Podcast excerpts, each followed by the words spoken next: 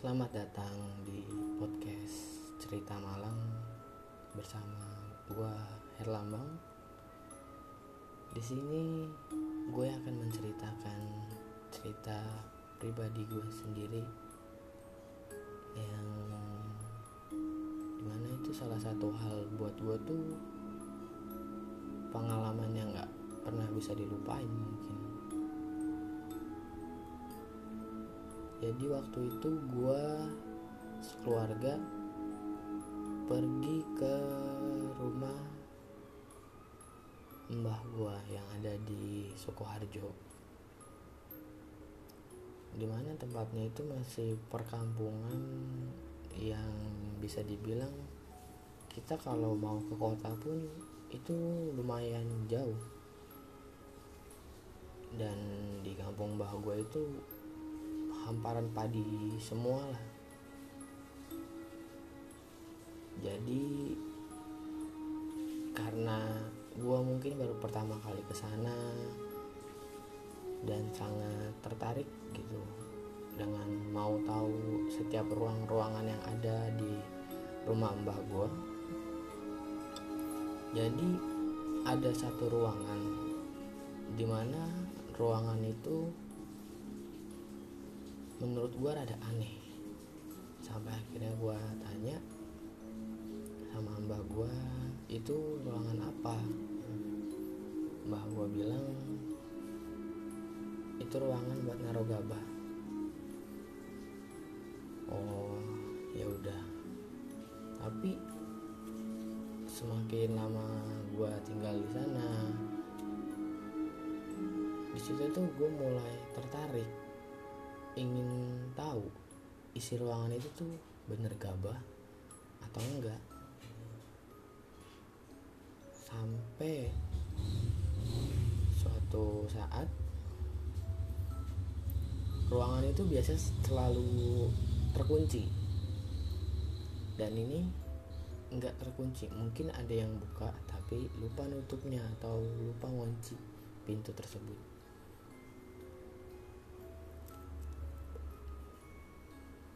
karena gue cukup penasaran sama ruangan tersebut. Dan gue bukalah pintu itu. Gue buka dan gue lihat banyak karung-karung yang gue dan gue buka karung itu emang ternyata bener itu padi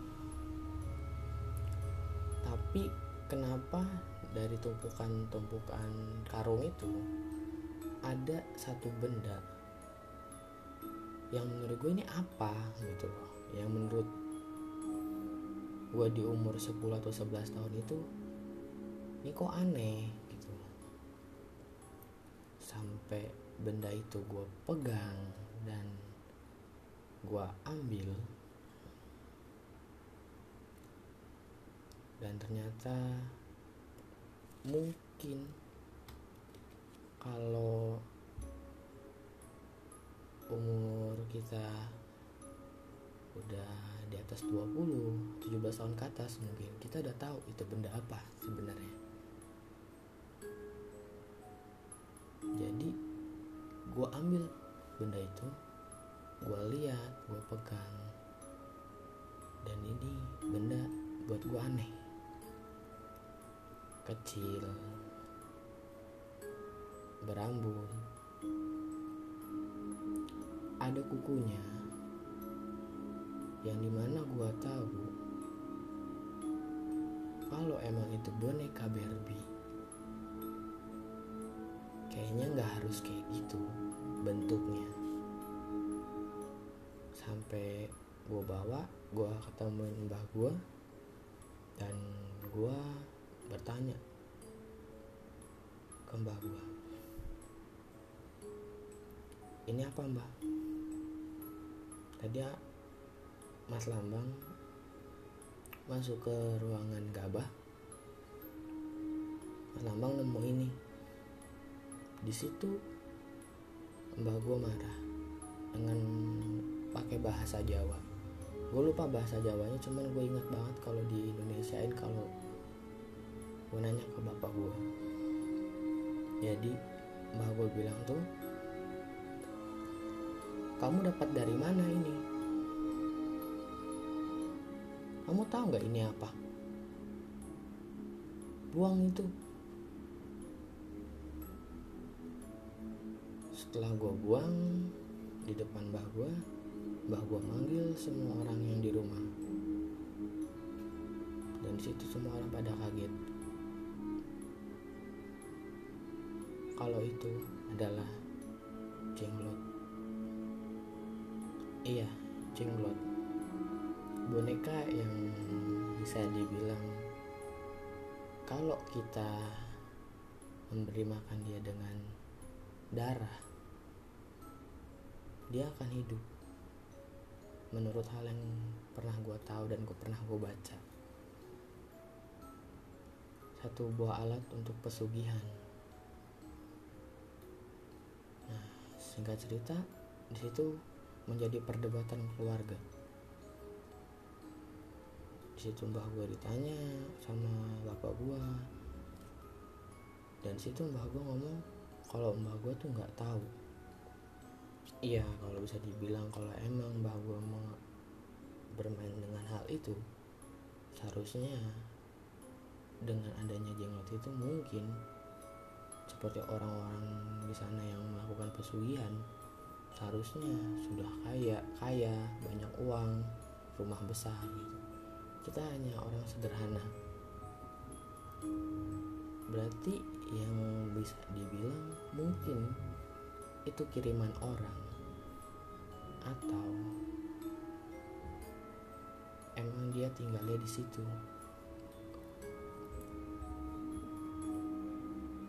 jadi di situ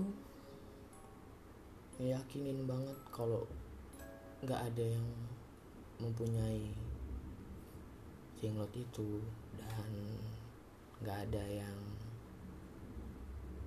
pernah tahu istilahnya. Dan gue heran kenapa gue yang harus tahu yang istilahnya baru beberapa hari di kampung mbah gue dan sehabis karena gue yang megang gue yang nemuin. Jadi gue harus langsung katanya langsung ambil air wudhu. Air wudhu gue nggak boleh keluar rumah. Mungkin takutnya kenapa-napa sama gue gitu.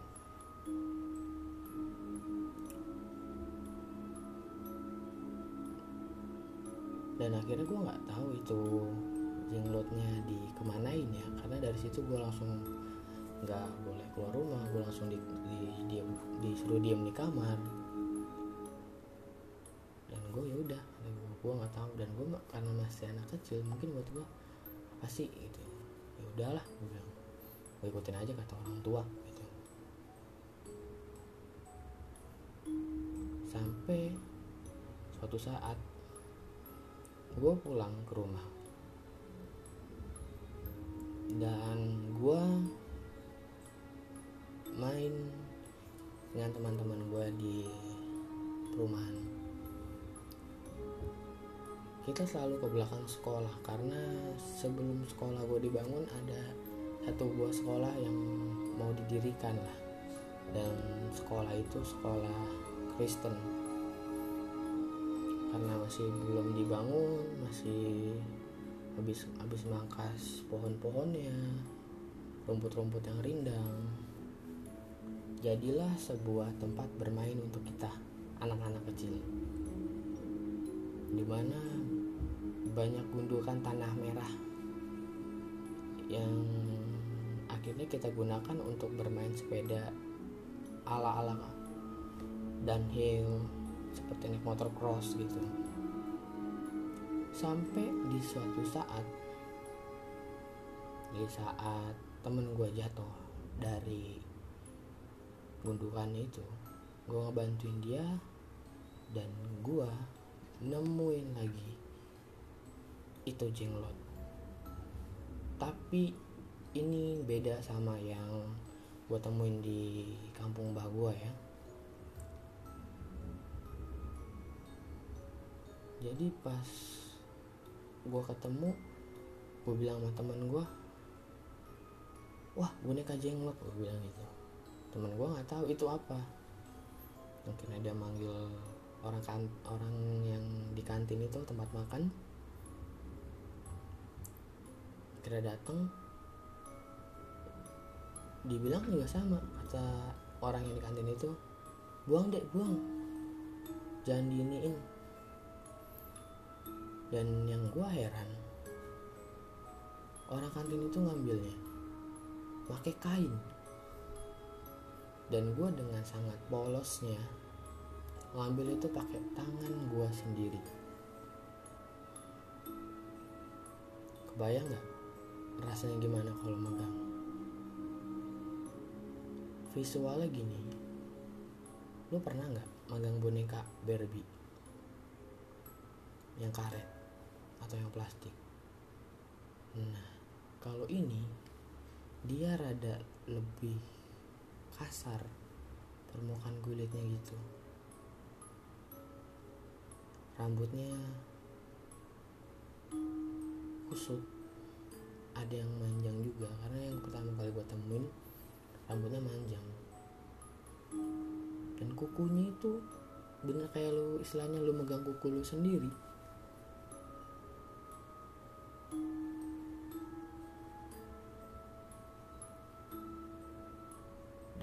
habis itu hal-hal aneh. Selalu datang ke hidup gua di rumah.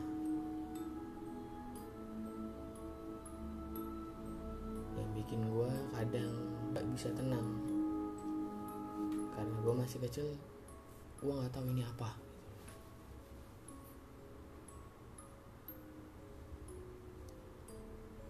Oke itu salah satu cerita gua mengenai jenglot. Jadi mungkin kalau kalian belum tahu dan mungkin zaman sekarang nggak terlalu banyak orang tahu itu apa gitu. Kalian bisa searching di Google. Dan kalian bisa baca sendiri itu seperti apa? Yang bisa dibilang itu salah satu mainan yang nggak banget pokoknya deh.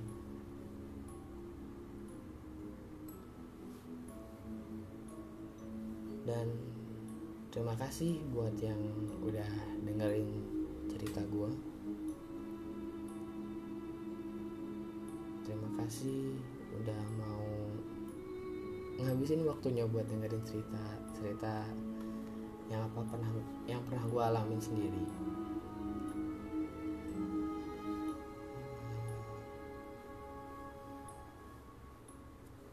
Sampai nanti sampai bertemu di episode berikutnya. Terima kasih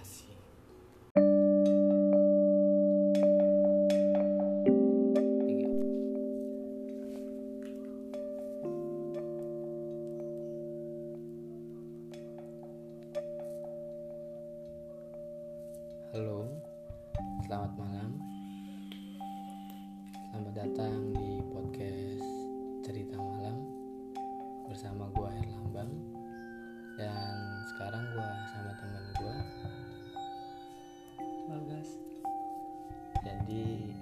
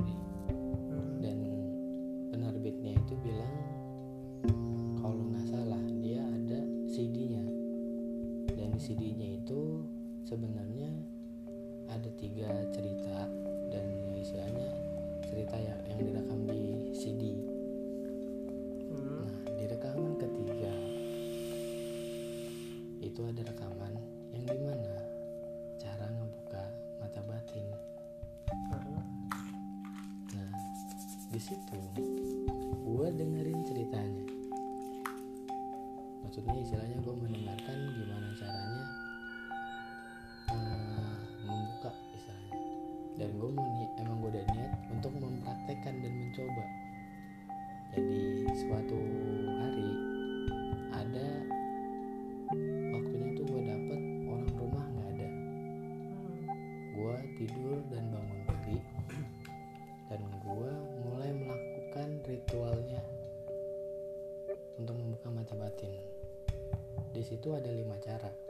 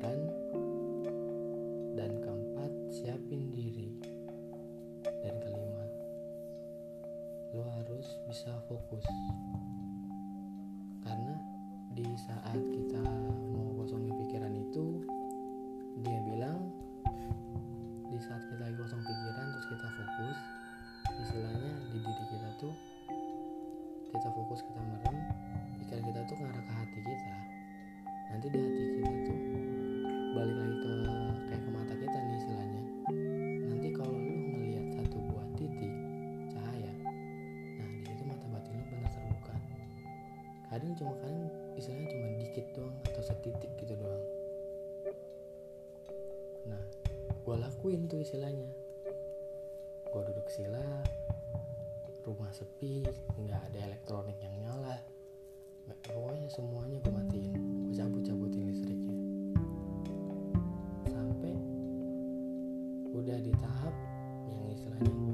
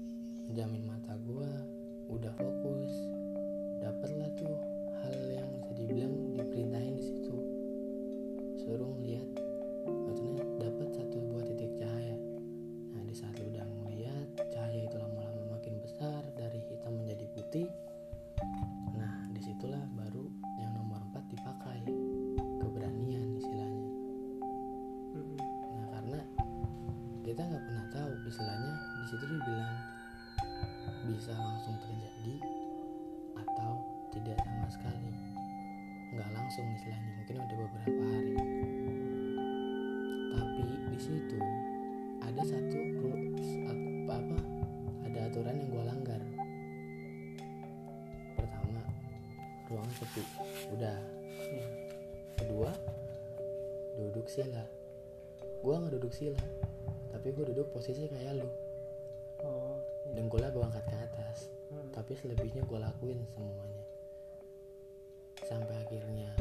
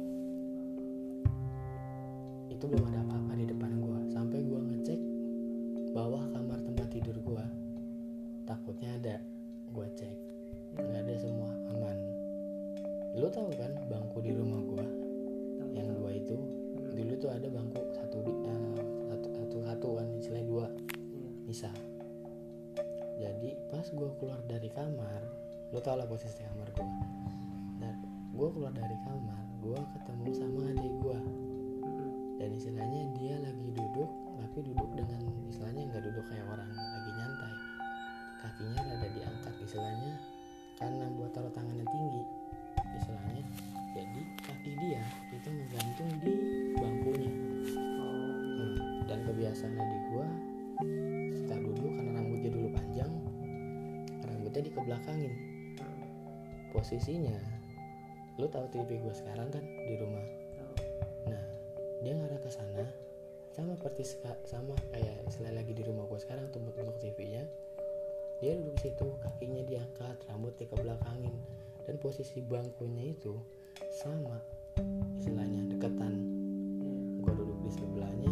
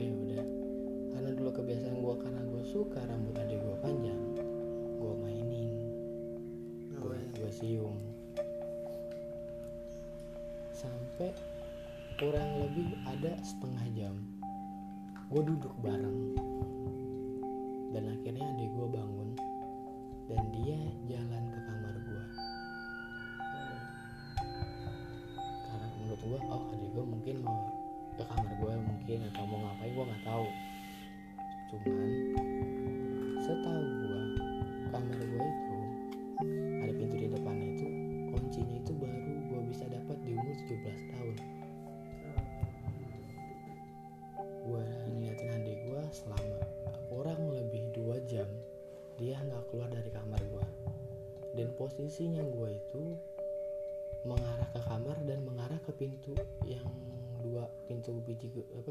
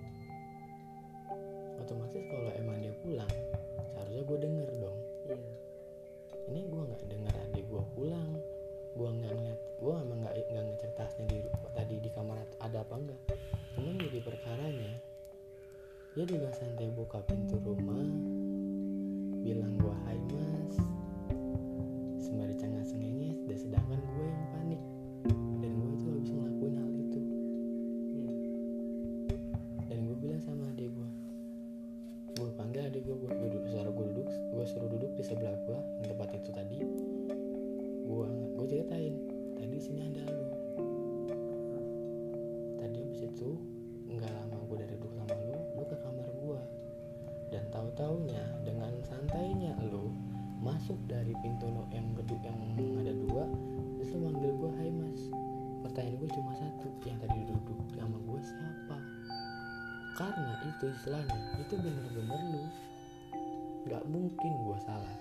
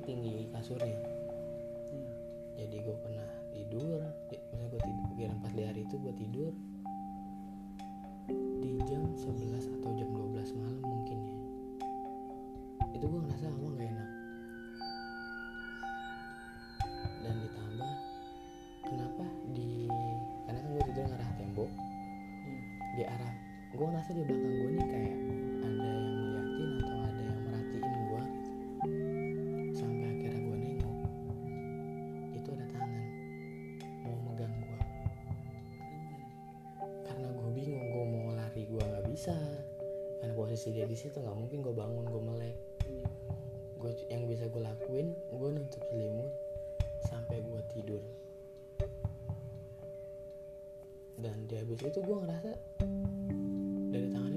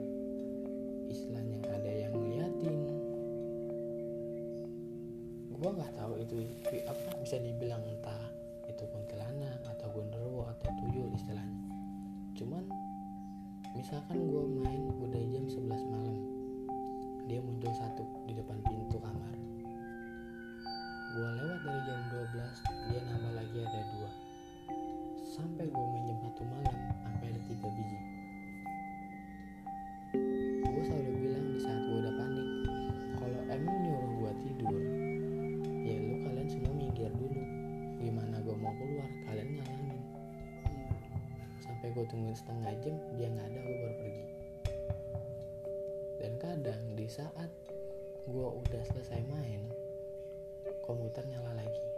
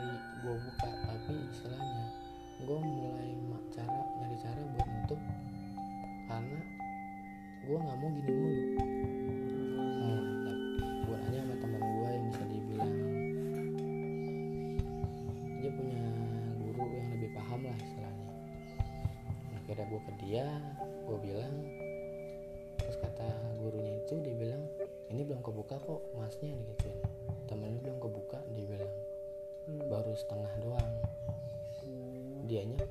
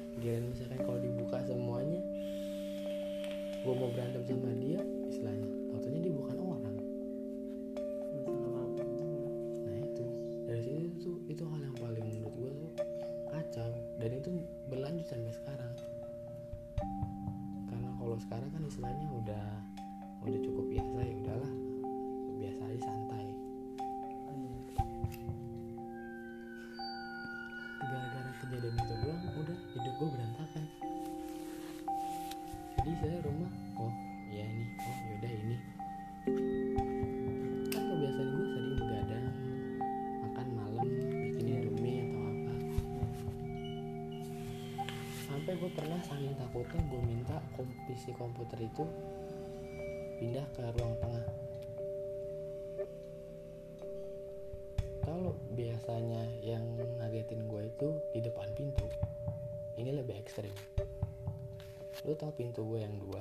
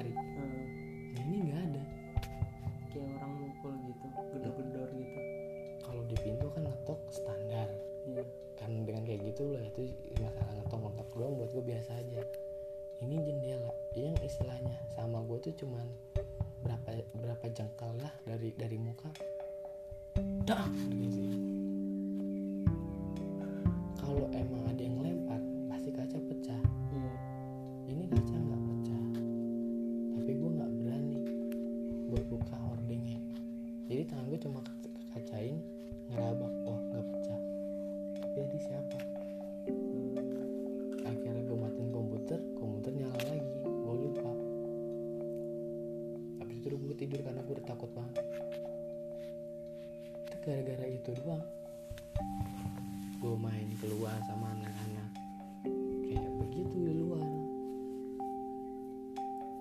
Sampai kalau nggak salah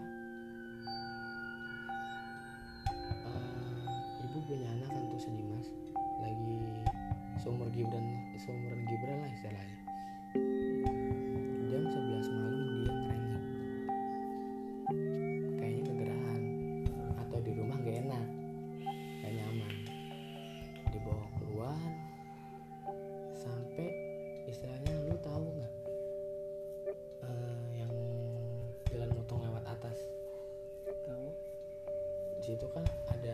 listrik kan di atas Iya.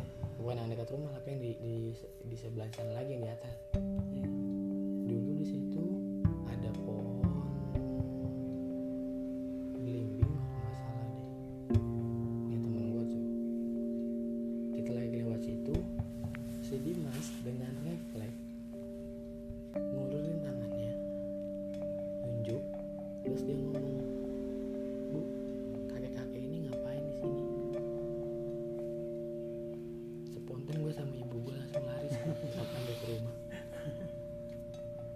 istilahnya anak segitu mungkin polos ngeliat ini siapa. Iya.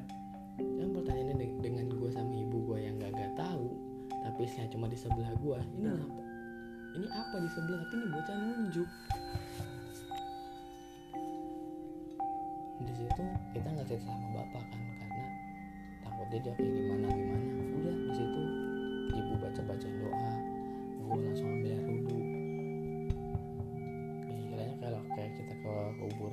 selesai kita cuci muka. Tapi kan mendingan kalau gue mending wudhu lah gitu. Nah pertanyaan gue tuh siapa? Habis itu gila habis itu pas paginya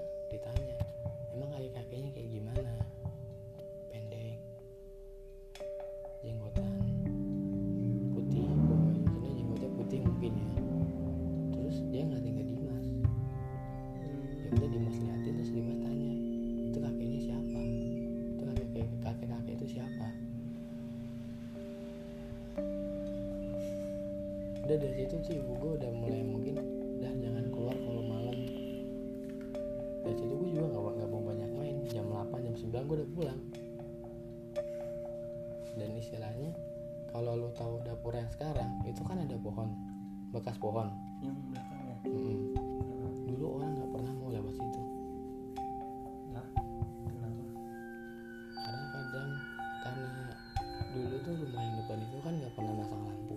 Iya. terus di rumah yang di sebelah itu sempat sepi kosong. Kan kalian punya teman gua kan. Iya. dia pergilah karena ada problem di rumah. Di keluarga itu akhirnya pergi pindah tempat.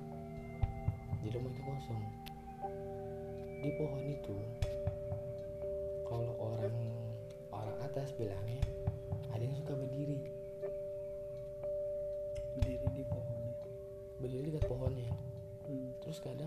istilahnya orang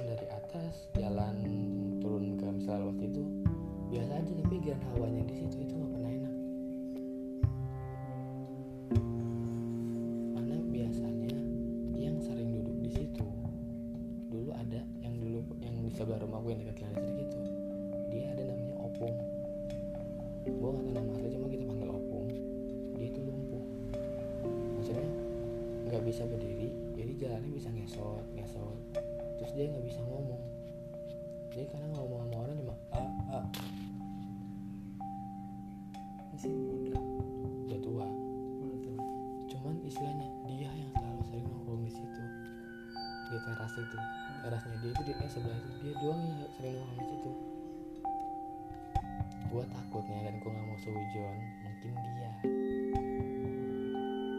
Tapi emang gue ngerasa sendiri kalau setiap misalnya kadang gue salah subuh ya melalui itu gak enak sih.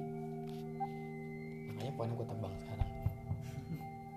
Daripada daripada tetap kayak begitu. Ya pohon sekarang udah gak ada. Sebenarnya itu pohon lumayan. Karena dulu istilahnya kalau siang atau sore sering digelayutin sama anak-anak kok.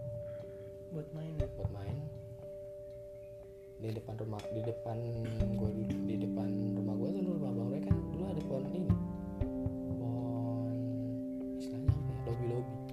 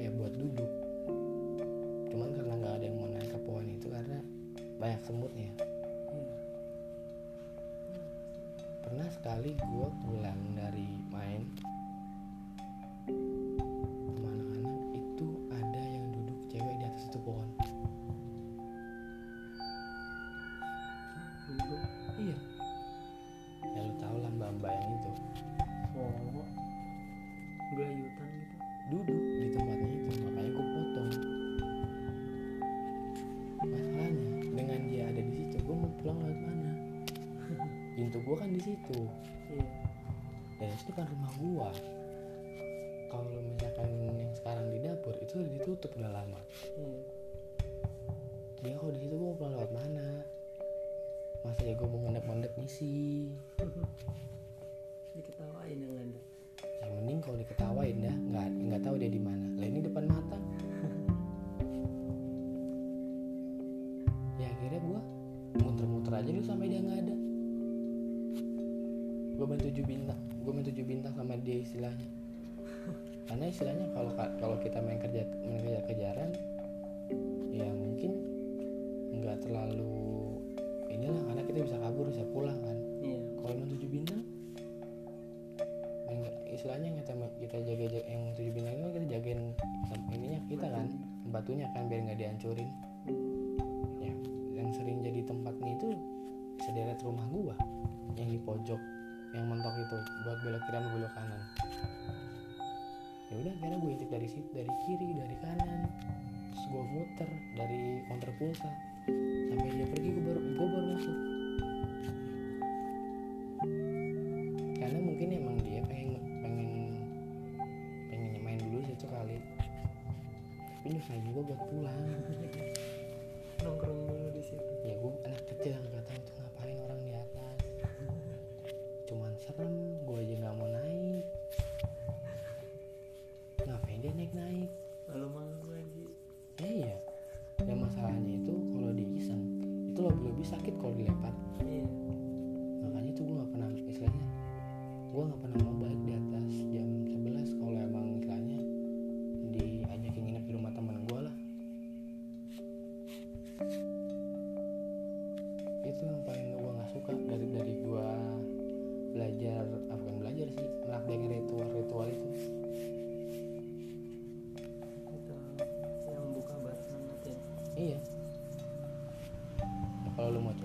silahkan mumpung kalau rumah lagi sepi. Cuma resiko tanggung. Enggak makasih oh nggak butuh gitu aja Kenapa seru anjir. Ada yang nemenin aja. Kalau lu udah biasa. Karena kemarin tuh syaratnya yang dia bilang pas terakhir-terakhir itu Dia bisa bantuin Kalau kita udah ngubungin orang ini dari pertama. Dia kayak ngasih tahu ada orang spiritualisnya gitulah. Tapi kan gua, gua karena gue istilahnya dulu minim HP Gue juga nggak paham-paham kayak gitulah. Ya gue denger gue lakuin. Tanpa pengawasan. Iya. Jadi istilahnya mencoba hal baru, tapi mencoba hal barunya kayaknya sangat kejauhan ini, kayaknya nggak nggak masuk ke logika manusia manusia biasa. tadi kok ada ya yang jual gitu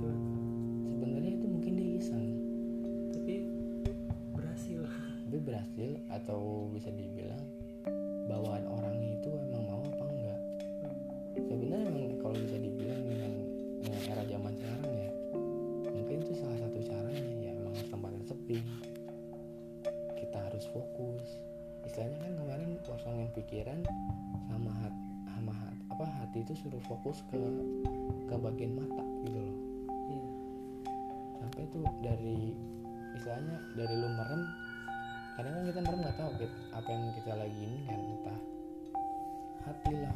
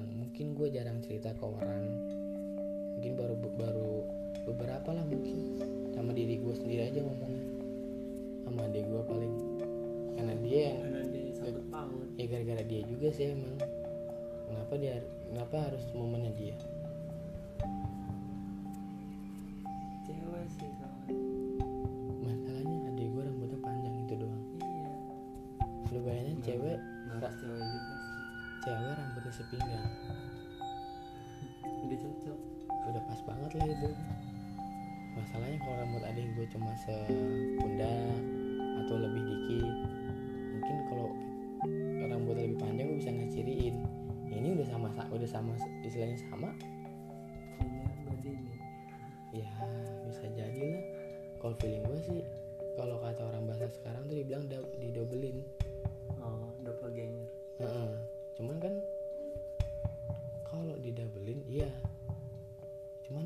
masuk kamar gue itu doang. Iya. Ke kamar ke adik gua yang kamar bapak gua sama ibu gua. Kenapa ke kamar gua lagi? Dia ke WC kayak ke dapur kayak gitu. Iya. Dia nggak ada tempat lain apa selain dia mau ngumpet dua jam itu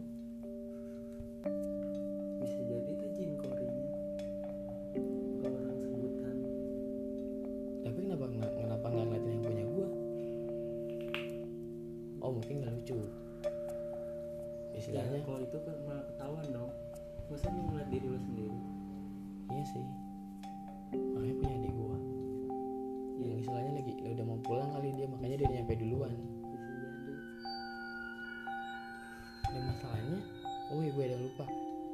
Adik gue sehabis dia ganti baju baju yang dipakai sama yang hilang itu sama. Cuman adik karena gue ya istilahnya anak zaman sekolah gimana sih ganti baju doang serag celana nggak pernah dilepas. Iya.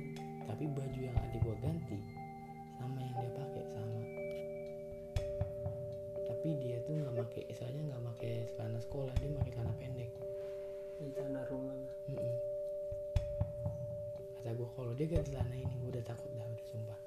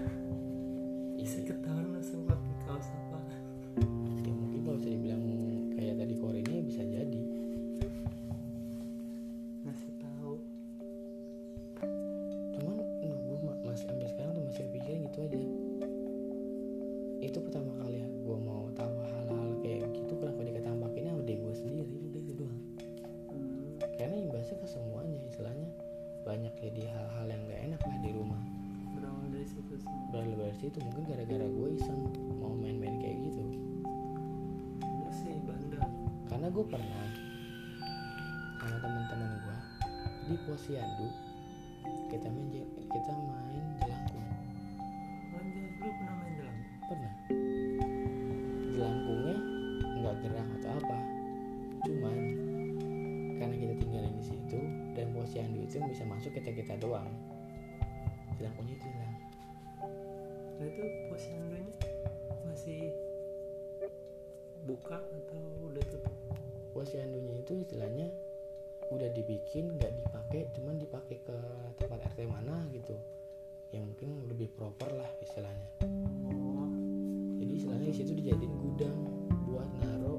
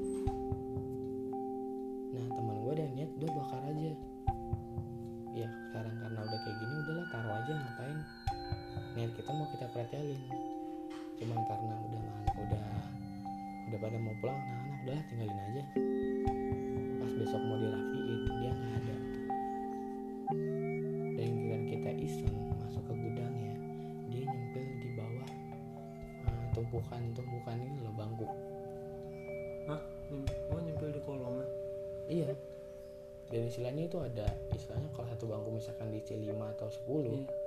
itu ada tiga deret jadi di belakang situ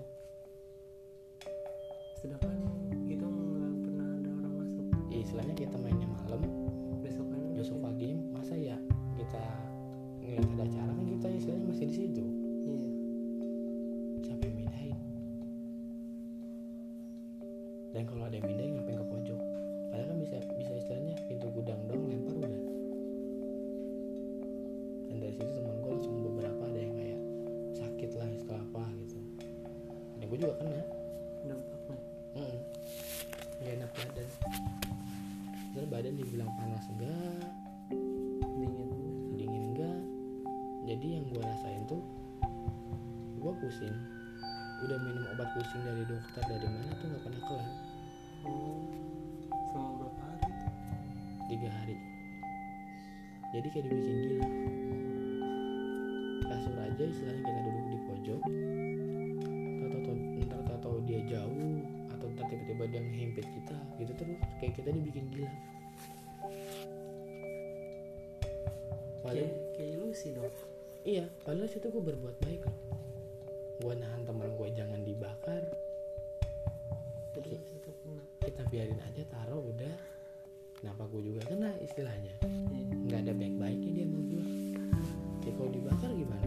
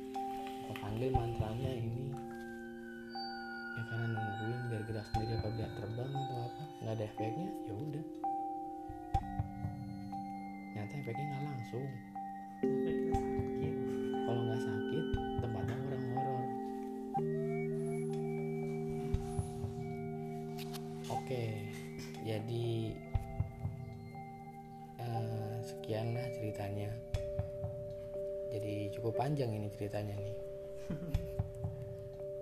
Oke terima kasih sudah mendengarkan cerita malam ini. Dan sampai bertemu di episode berikutnya bersama gue Erlambang